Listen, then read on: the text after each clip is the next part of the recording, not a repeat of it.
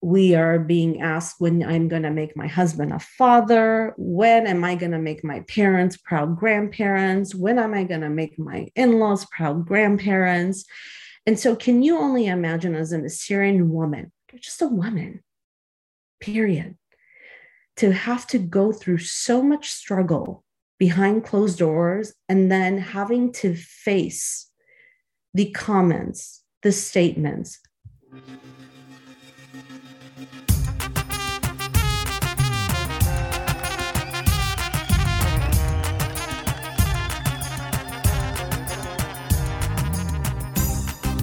Hello, everyone. It's Adit here. Welcome to the Assyrian podcast. It's so great to be back, and I will be your host today. And just jumping in to this amazing episode with Pollyanna. And I think that you will really resonate.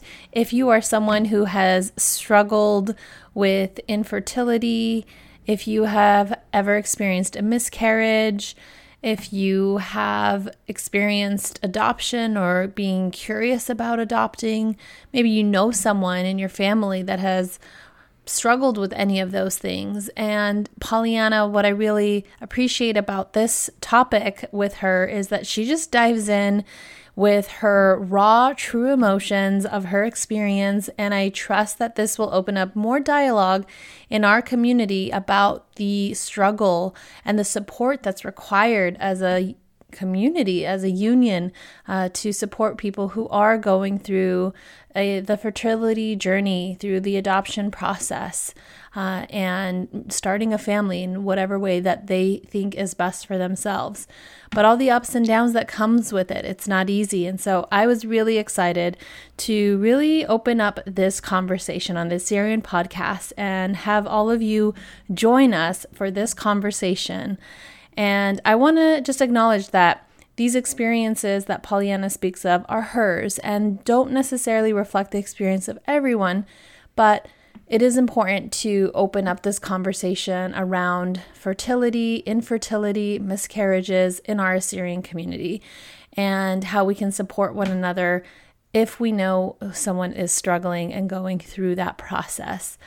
But I hope this episode opens your heart and mind, allows you to see perspectives you may have not considered before, and the richness and depth and meaning that can come out when we expand our understanding of what it means when we talk about the fertility, creation of a family, infertility, adoption journey for anyone.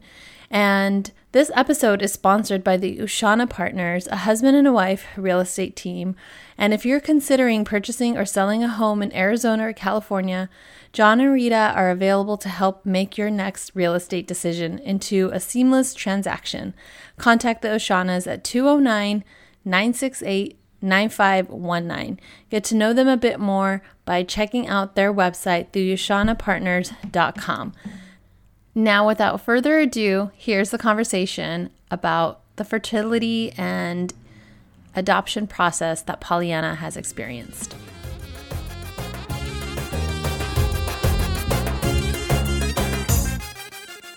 I want to welcome you, Pollyanna, to this Assyrian podcast. Thank you so much for being here and sharing your story with us today.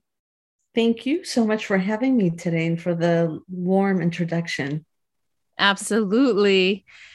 Can you share with listeners who may be new to you a little bit about yourself? Yeah, absolutely. Um, I have been married from with my husband for 17 years this year, and we have a five-year-old son. We live in California. I am Assyrian, full Assyrian, 100%. Mom and dad are Assyrian. And um, I am a children's book author and a adoption and fertility coach as well. Thank you so much, Pollyanna, for sharing your story so openly, publicly. You know, I, I follow you on your social media and I own your books, which are so helpful for folks who are struggling with infertility. And if they're thinking about adoption, you are the person I would recommend anyone to go to to help really guide folks through that process because it is very challenging and at times very isolating, especially in our Assyrian community. I think that's what's really unique about this episode is I don't know very many people who are open in our community talking about their infertility struggles, their adoption story. So, can you share a little bit about what your experiences have been like as a Assyrian woman who has struggled openly with infertility and arriving to beautifully you're adopting your son Noah. And if you can share a little about how that process has been for you. Uh, absolutely. Um, you know I'll, I'll, be honest with you. Uh, my journey very early on struggling with infer with fertility itself um, I, I was not open about it. Um, i kept it very um, it, it was a confidential, extremely secretive uh, topic that I did not discuss with family or friends. Um, and the reality of it was because of our background, our culture. Um, I was ashamed. And so it was something that I did not speak about or raise awareness around, nor did I speak about my struggles or the challenges that I had within the fertility space. Um, the only person that I would lean on um, to even have any conversations about what I was going through as an Assyrian woman was was with my husband, and um, so you know very early on in our marriage we did have uh, challenges with fertility. Um, and we were the couple who wanted to have children right away.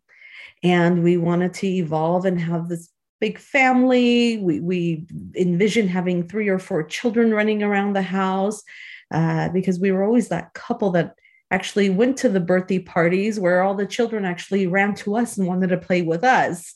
And so um, we we never would have imagined that we were actually going to be the couple that was going to be facing the fertility challenges. And so we did.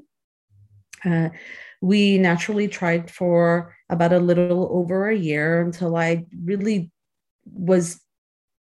I, I had a feeling that there was something wrong. I just did not know what the wrong part was or where the disconnect was. So we started exploring and talking to doctors and doing some research. And um, so many of the listeners that probably have either walked this journey or are currently experiencing fertility challenges know that um, in order to um, you know have a diagnosis or in order to find out exactly where the disconnect is or where the challenge is you need to do a lot of uh, lab tests there needs to be a lot of uh, work done to understand um, what is going on. And so that took a lot of time um, early on within our journey. And um, to be quite honest with you, every doctor we went to, every test that was taken, everything came back normal. That was the frustrating part.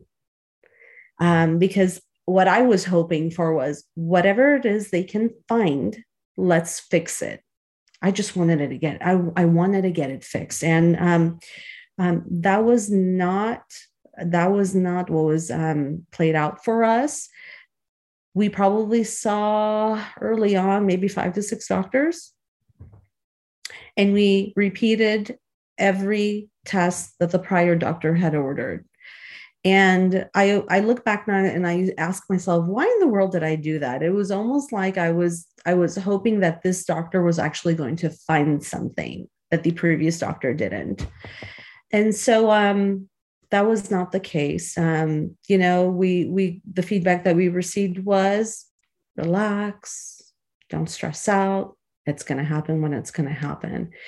And so um, probably another year or two passed by, and um, that's when we really got into um, seeking support from fertility doctors. And we started as basic as um, maybe the listeners, some of them will know, referring to IUI, taking medication, and gradually um, increasing or not increasing, gradually um, progressing into other types of um, support that we needed to achieve a pregnancy.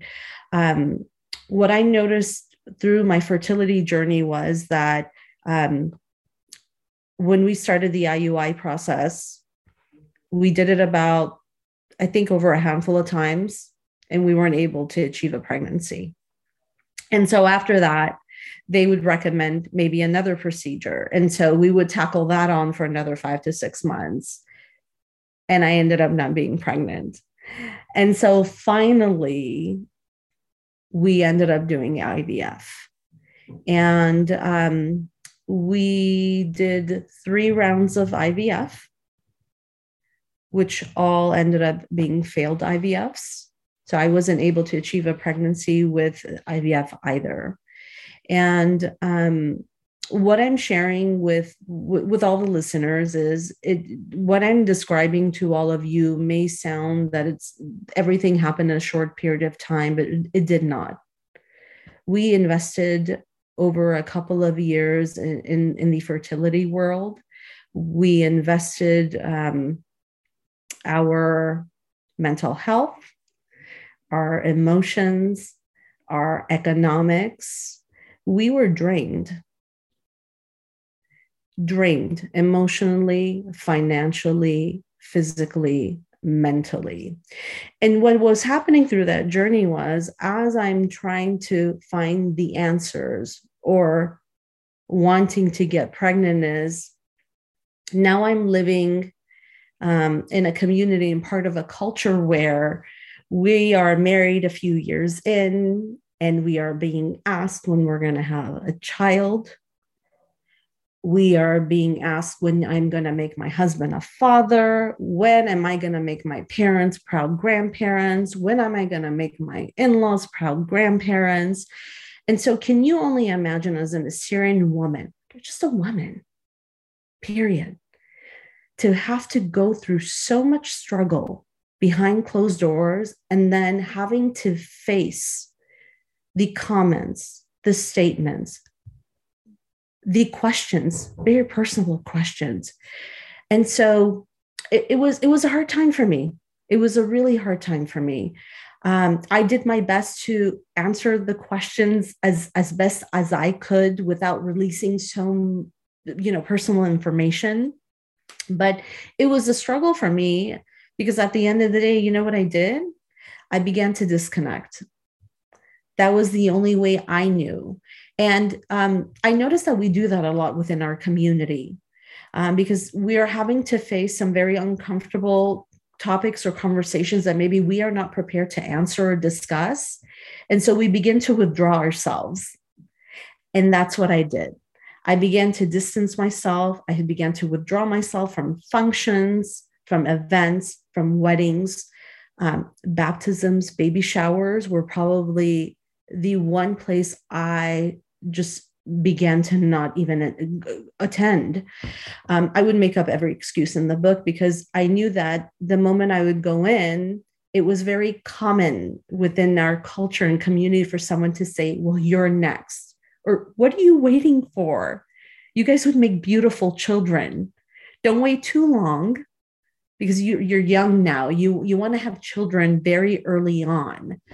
And so um, you know we we we we went through a very difficult journey. It was already difficult enough being in the clinics and the labs and working with doctors who just couldn't figure out what in the world was going on okay? But then having to face um, family or friends or the community and um, that was that was that was difficult probably um, more so than anything, um, because it was a time where um, I know that there's so many folks that are, you know, they're either going through fertility uh, challenges or they're going through struggles right now. But it's more common now that we hear about it. Maybe we don't hear about it as much within our community, but we can certainly see it everywhere everywhere else on social media we know friends of friends who are going through these issues. And so it becomes um, sometimes heartwarming to hear others who are actually going through similar challenges. Um, but in my case was during my time no one talked about it period. It was it was almost like it was shameful. It was shameful. And so um it took a lot out of me it really really did. And um and it was something that i had to um face and i had to deal with and i had to accept. And so um it was it was unfortunate that um, we did not have the um, most you know appropriate support system that we needed. Um, from a medical standpoint number one because i feel like when, when a couple is working with a fertility doctor there needs to be that emotional support. And that's something that i think till this day we are still lacking. That's number one. Um, number two is um, having that um, support system, um, personally speaking, um, although your husband or your wife, uh, your partner, whoever is with you that is aware of your your your challenges with infertility, I think you need to find who else besides that one person can be your support system. Okay. Um, I didn't have that because I chose not to speak about our challenges um, because I was ashamed. And of course, I didn't want anyone to say, oh my goodness, so and so's daughter, they're having issues, they're having problems. And so I was so tuned in into what are people going to say about me and my family rather than taking that energy and putting it in a direction where it would actually be um, more more fulfilling for me emotionally speaking or finding the right support system that i'm able to um, open up to and speak about my challenges and speak about my loss and my pain. Um, i just mentioned loss right now. Um, i had miscarriages as well. And so that was difficult because um, every time I knew I was actually pregnant, I was, you know, you, you have this excitement, like you you want to share it with the world, and um, it was something that I had to keep to myself. And unfortunately, um, my miscarriages were they were um, painful from an emotional standpoint and it was unbearing for me at that time um, it was something that i wasn't able uh, to process and, and to deal with because I was I was heartbroken and I was angry. So that's a little bit about um, a little bit about my process and my journey as far as um, what we did as a couple and what I did for myself as far as um, uh, wanting to achieve a pregnancy or achieve the family that we wanted, at least within the medical industry. Pollyanna, I applaud your vulnerability, your bravery, your courage, your strength, you know, to come and share because I think it is important.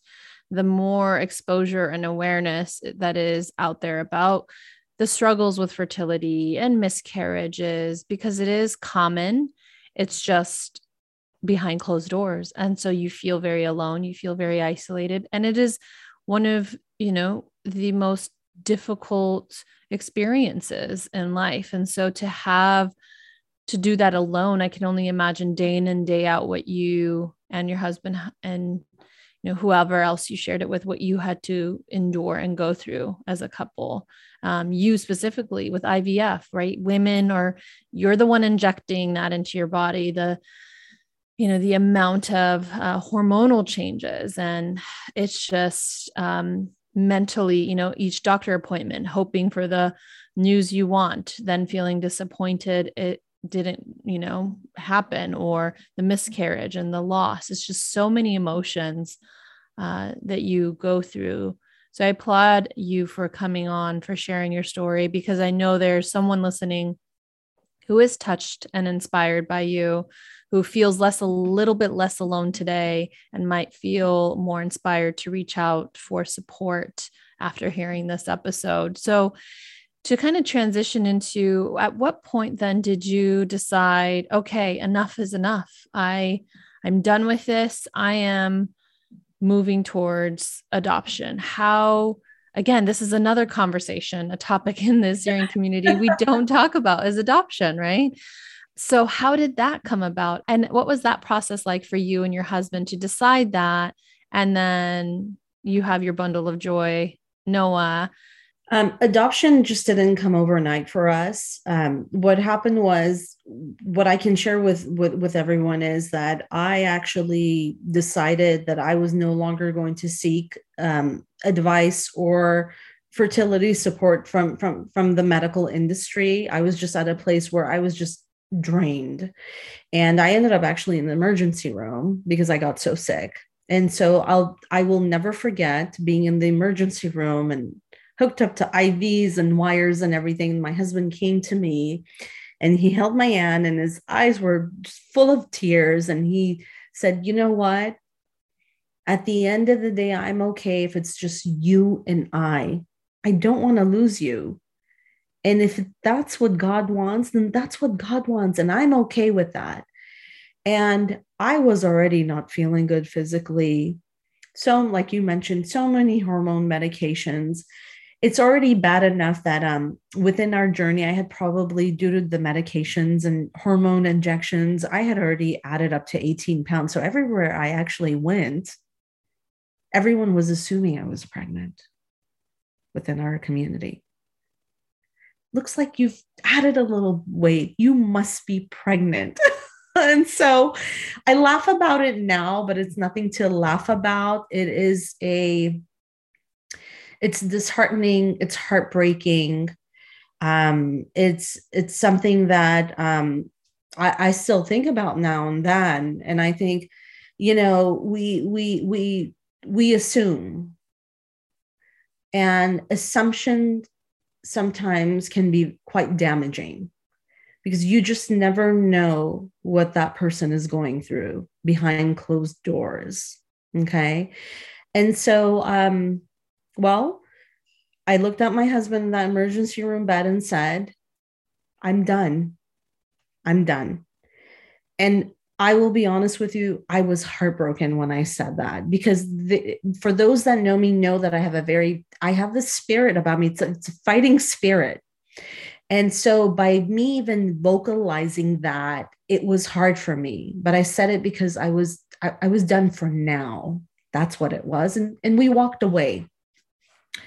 Well, within the year, um, I connected with a childhood friend that I grew up with in Chicago who made an announcement that she was going to adopt and I kid you not, this is where I think my faith, I was always someone who was of faith and I was faithful and I, you know, was close to God. But I think this is where my faith just went to a completely different direction. And I really think that God really spoke to me then. And I'll never forget when I saw that announcement. Um, I reached out to her personally a couple days after because something told me to. And so we connected we we we had a great conversation we caught up and i said tell me a little bit about this adoption and for the first time ever that's when i actually opened up to a friend and said here's what we went through i'm discouraged i'm heartbroken i feel like i'm being judged i feel like i'm i'm being pressured to make my husband a father, my parents, grandparents, my in laws need grandchildren. And so I, I want to know a little bit more about adoption. And so she too shared her journey. And in fact, she's Assyrian. And so she shared her journey and she told me about her struggles and she told me how she went about and decided that her and her husband wanted to adopt. So that did something to me, that conversation. So I took that conversation back to my husband and um, my husband is not Assyrian, he is Palestinian Christian, but he's Middle Eastern. And so I remember mentioning adoption to him, and he looked at me, and I think he was being very careful because I was already coming from a very fragile place. And he said, Okay. And I said, So what do you think? And, you know, I'll, I'll never forget his response was like, Oh, I, I can't, but it's not our child. it's not going to be my child. how w- what do you mean adopt i mean it, it, was just there was a disconnect and so i knew right there i said you know what i'm let's just continue to talk about this and see where we end up going and so um, we spent a good two years talking about it and i'd say probably the first year was a lot of conversation. And then the second year is when i began to research and lean on my friend and um, lean on resources and um, look to find people within the community of you know adoptive parents. What does adoption mean? What choices we have? And um, then we came to a place where it was hard because as we were growing together and the years were going by we were actually witnessing something now. The baptisms we went to, the baby showers I went to, our friends and our families, their children, their one year old birthdays that we were attending. Now we see these children are turning four and five and six. And we're part of all these exciting milestones, and we're walking away so excited for all of them, but walking away with a empty feeling. So my husband is the one who said, I think we need to start exploring because I want to be a dad. And so we did.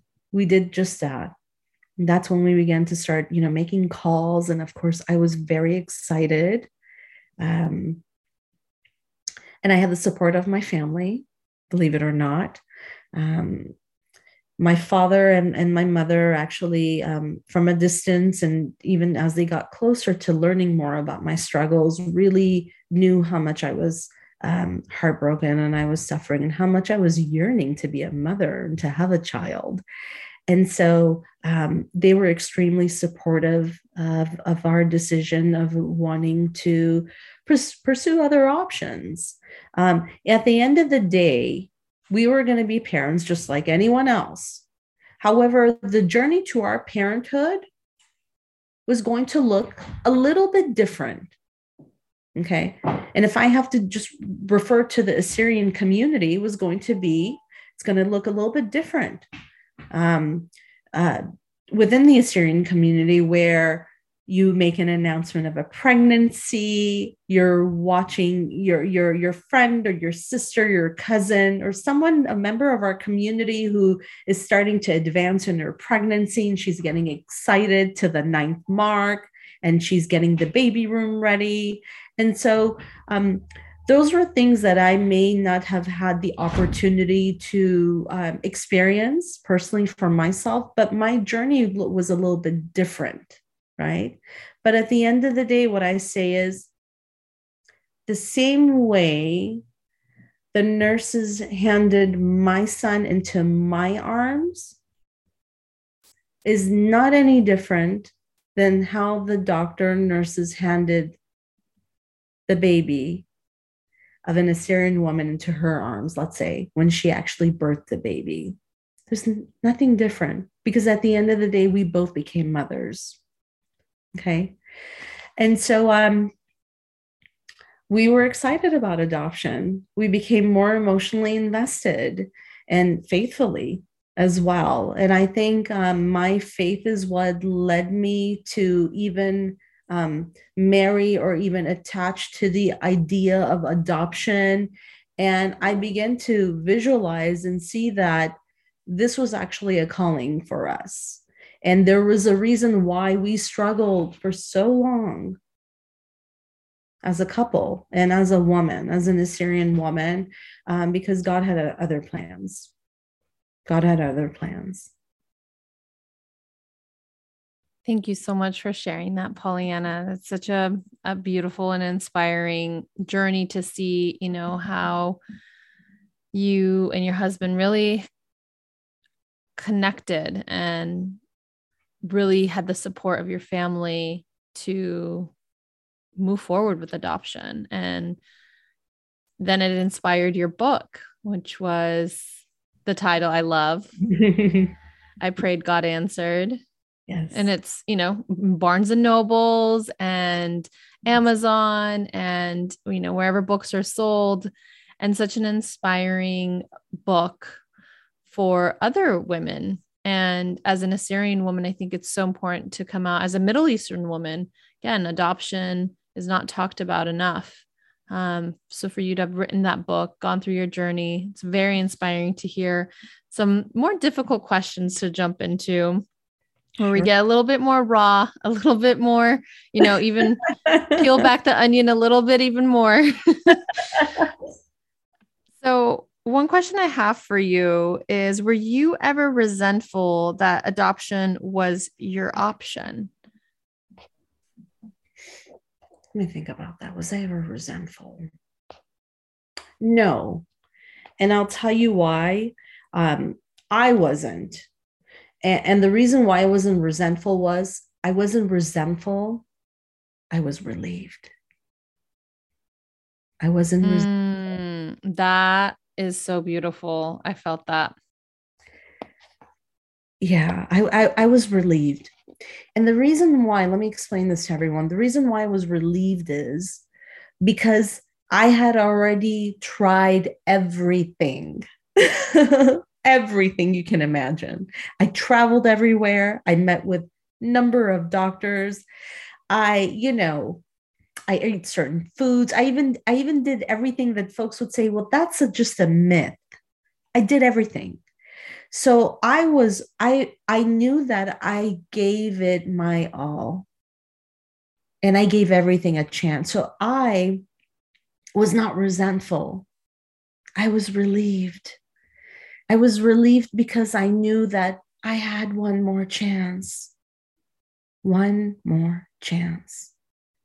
And that chance for me was adoption. And so for me was relieved, not resentful.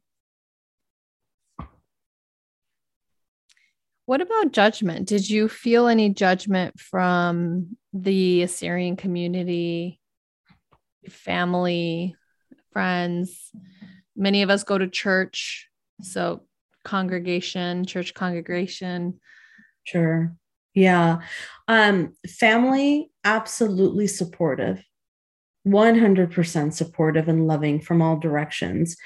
Um, the congregation that we're part of were extremely supportive. In fact, they were um, they were excited. They were over the moon.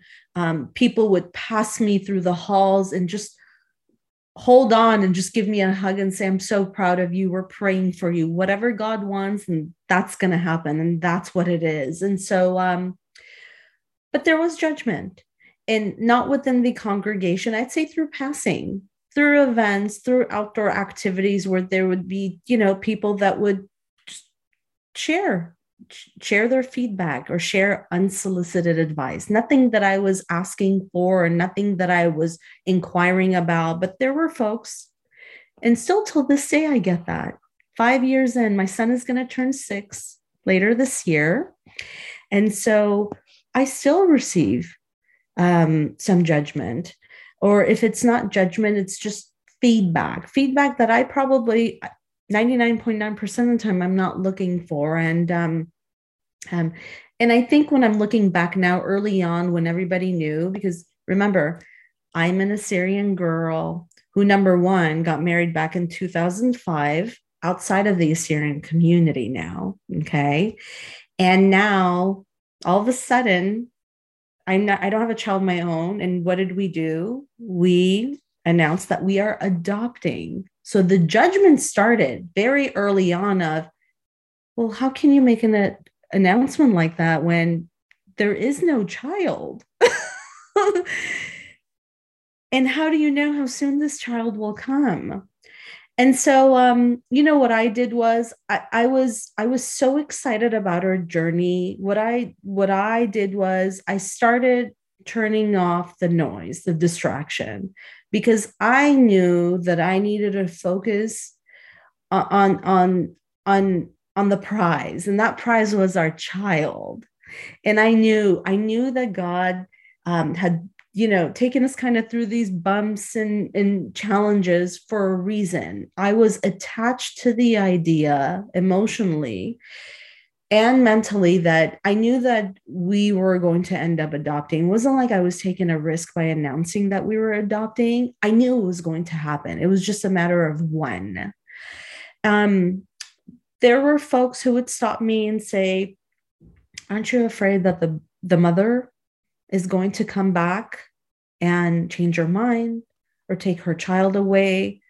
Or a lot of times I would hear, you're you're going to adopt a they refer to as nakhraya meaning someone outside of the assyrian community. How are you going to deal with that? You know? And so there was a lot of judgment. There was a lot of feedback but you know again i um i did my best to my responses began to be not um defensive my responses began began to become more educative, more informative because I only know about my journey and what I went through. And I knew that I didn't have to prove anything to anyone, but I thought I knew that this was going to be my journey. And so I was going to be proud of my journey. And I was going to start speaking up because when I wasn't speaking up about my struggles, and my loss and my grief, I was drowning. I was suffocating. And to think now, looking back, that I was actually afraid of putting shame on my family or I felt shameful about what people thought, that's why I promised myself that I would never, never hold anything about my struggles with fertility ever again, that I was going to be that person to advocate, to raise awareness, and to speak about my experiences without any shame. Because I know that um, our culture and our community, and even outside, uh, we need to raise awareness because there is a very serious struggle happening. There's a struggle happening with women within our community and couples within our community. They're longing for a child, for children. They're longing to have a family. And unfortunately, they're struggling in so many ways. And so it's a it's a um it's a disservice, I feel, for them, for those that are struggling, that are not able to have that comfort level to lean on someone for support and guidance. And so um, judgment has definitely been there. It's nothing that has stopped or ended. And, you know, it comes in waves sometimes. I like that you said you turned off the noise because I think, you know, in anything we do or, you know, decisions you make in life is someone has an opinion or unsolicited advice. Mm-hmm. And I think it's important that we remember we don't have control over other people but we always can kind of go back to our inner knowing and compass and and really stay grounded in your own why and your why was this was something you and your husband confidently made a decision on knew what you were going to do and i have the privilege of having met noah and he speaks better than his better Assyrian than many other Assyrians that I know. Heck, he even speaks better Assyrian than me. So that so much.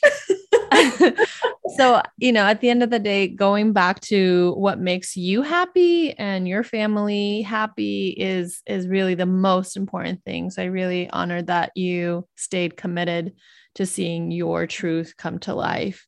And you spoke a little bit about the birth parent and, and people kind of having questions. I think that was really um wise of you to go into a place of being an educator, a mentor, which is why it makes sense you're now an adoption uh, coach, that you really help people get to know what adoption is like because many of us don't know and have questions. And so the worry or the fear of like, well, what if the birth parent comes back? And mm-hmm. um, can you share a little bit about what was your relationship like with the birth family, the birth parents? Um, how how did that come into play in your decision, and and how did that unfold for you and your husband? Sure. Um, our our journey with adoption we chose to take the private adoption route meaning it was not an open adoption open adoption pretty much defines where birth parents or family and adoptive parents um, come to an agreement that they are going to have some sort of interaction um, as it relates to the child to their child. So you know pictures maybe throughout the year they'll exchange or they'll meet. And sometimes even these families evolve as one. Um, my husband and i decided to take the private adoption route and we never had the um, the um, privilege or the experience to meet the birth mother um, in fact when i um, we received the call that we had um, that there was a newborn baby boy available in the hospital at only when he was two hours old two hours old and so I met my our son at when he was literally at three hours old. I got myself to the hospital at that third hour. And my point in that is, is um, I actually wrote a letter to the birth mother in hopes that I would either be able to connect with her at some level while we were all at the hospital. Um, our son was in the NICU. Um, he was born a little bit early, so we were we were that was our second home for for a little bit, and so um, I wrote a very long letter um, to her, and I remember giving it to the hospital um, social worker with hopes that she would give it to her, and she said yes, I will give this letter to her, and I said please let me know if she she wants to meet here at the cafeteria, have coffee, or just even I'm open to in an exchange. And so, um, my, without getting too personal about what my letter, you know, the what I wrote to her was, it was just to honor her and her um, selflessness and having to make a very tough decision to decide to put to to even think about pursuing adoption. And um, I wanted to honor that. I wanted to acknowledge that. And so I remember two days later, the hospital social worker came and she saw me, and I was holding our son. I was, I was feeding him, and she came to me and said, Well, I gave the letter.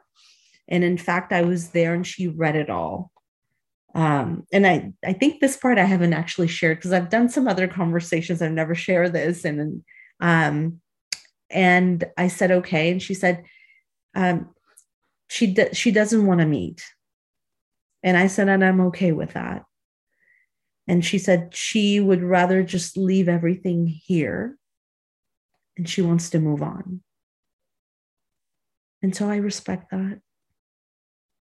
And so we moved on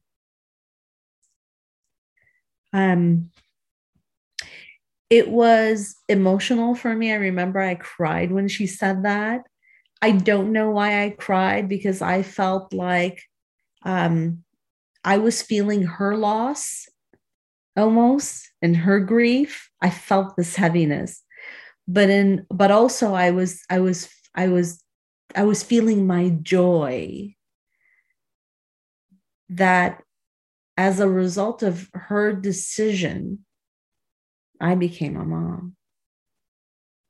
I'm a mother to a beautiful baby boy now. And I always get, and, and, this I hear a lot. In fact, I heard this last week. Someone said, Your child is so lucky to have you. You, you gave him a home. And my response always is, We are so lucky to have him. He gave us the home.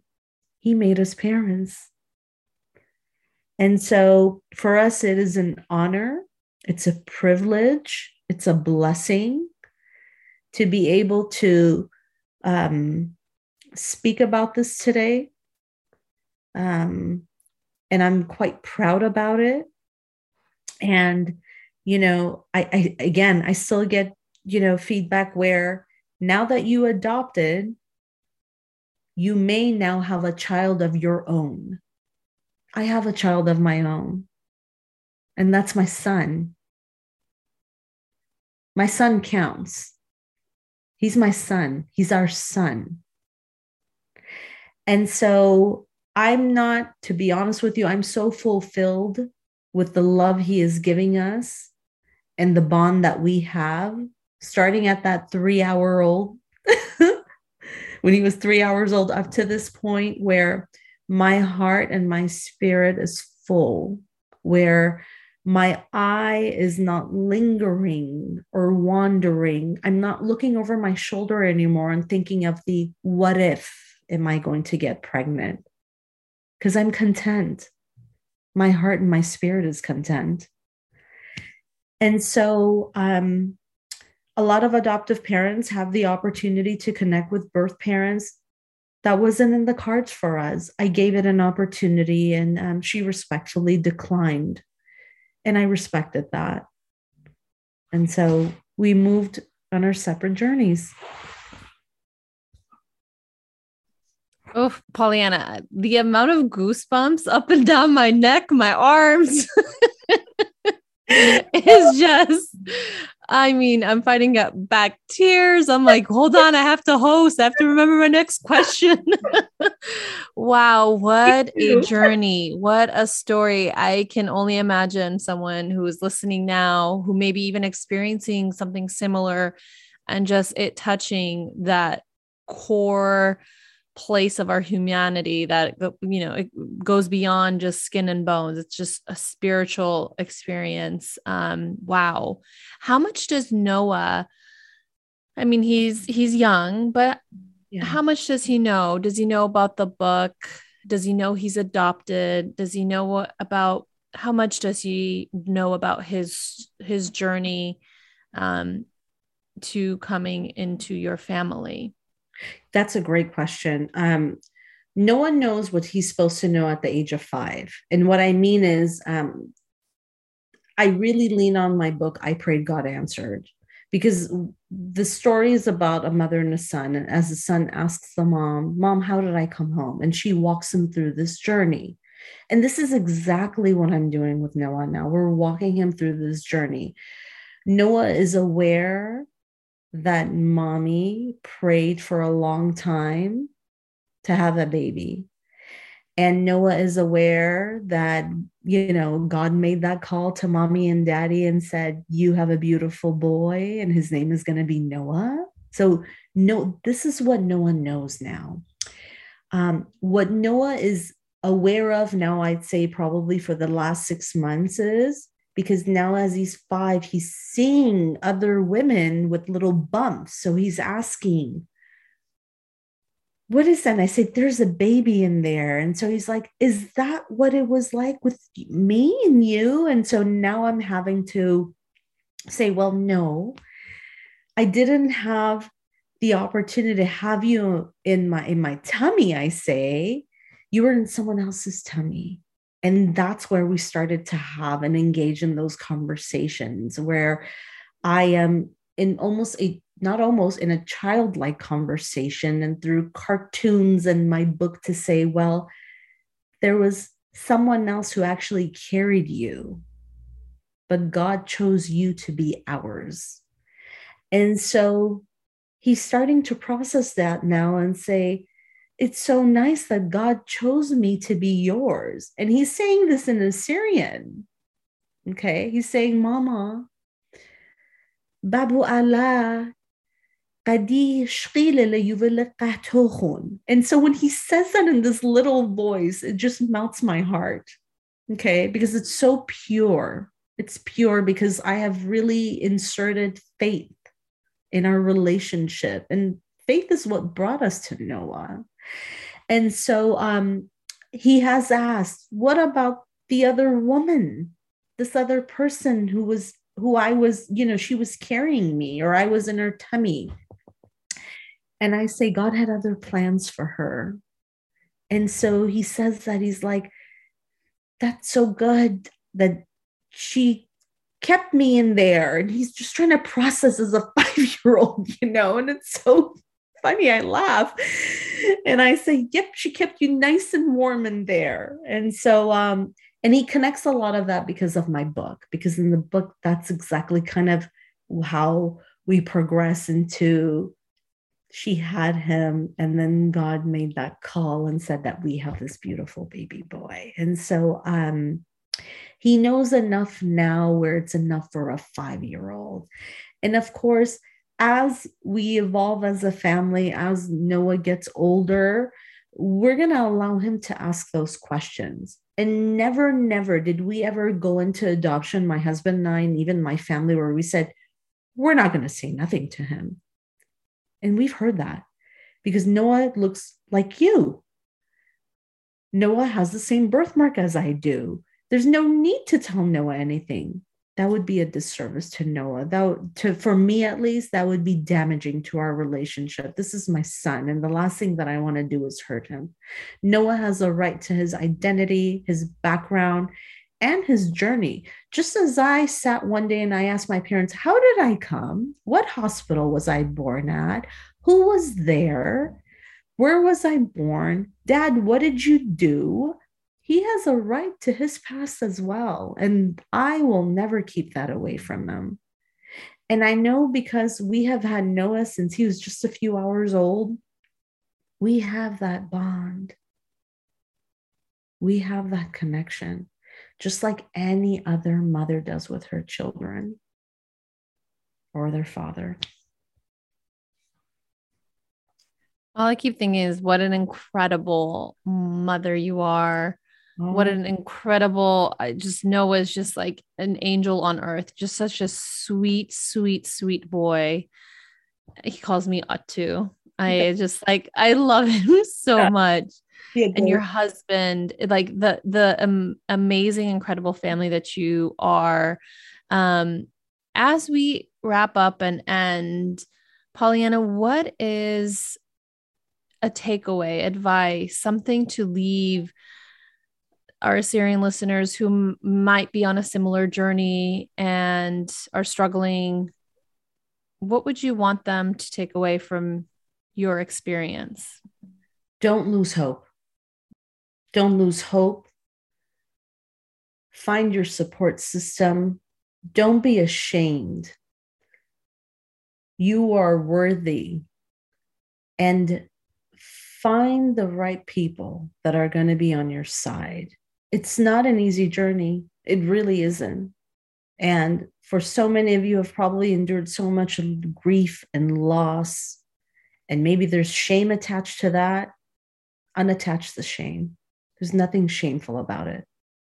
Unattach the shame. I feel like God has plans for all of us. It's just a matter of you finding out what your plan is and what you are destined to do, and when your child will arrive in your arms. I feel that we are all worthy of having a child. You just need to find out the journey and you having that child in your arms. And so don't lose hope don't lose hope. Where can people find you, Pollyanna? Where would you direct them to find your book, to want to work with you as an adoption coach? Where's the best place to point folks to? I am on Instagram, Pollyanna Pazan Saruji. Um, you can also find my book at Barnes and Noble or Amazon any major um, retailer, you will find I Prayed, God Answered. Um, if anyone has any questions, definitely send me a message. Would love to connect with anyone in the community. You also have a second book, which isn't related to our topic, but is related to our Assyrian community. Can you share folks with folks that book and where they can find that? Yeah, they can find. Um, I actually recently, a couple of months ago, um, uh, published a Assyrian book. It's an Assyrian translation book for children. And so this book is offering lots of colorful pages and will help children and even families that may not be married with someone within the Assyrian culture but are looking to learn a little bit around the Assyrian words. Um, they can find that book. It's called the Assyrian Color Translation Book in short, and they can find it on Barnes and Noble and Amazon as well. So it, um, I have found that it has been an added value for children who are maybe struggling to learn the Assyrian language. and parents who may not be um, very um, informed about the Assyrian language or our culture, and they're using this book to um, help um, educate the little ones at home and even their spouses, believe it or not, the non Assyrian spouses. Yeah, I'm I'm having my husband read through it. So I have my my two copies of your book and handing them out as well as gifts. So definitely find Pollyanna on Instagram, go on Barnes and Nobles or Amazon, get her books, purchase it for a friend who might be struggling, who hasn't shared what they're going through. Send Pollyanna their info so they can have that support, that emotional support by their side. You have been through it. I think someone who has walked the walk, you know, talk the talk, walk the walk, you know, that's the best mentor you can have uh, through whatever it is that you're struggling with. So, I hope and I trust that this episode has landed in the hearts of the the people that needed to hear it. Trust God is working through this episode through you, Pollyanna. And thank you so much for coming on, for standing up and being the person who says, I'm not afraid, I'm not ashamed. I'm actually empowered, inspired, and ready, you know, for everyone to um, really receive the support that they deserve because um, you absolutely deserve someone by your side um, through all the ups and downs in life. So I applaud you. I honor you and thank you so much for being here today. Thank you for the opportunity and allowing me to share my story and my journey. Thank you to everyone for listening.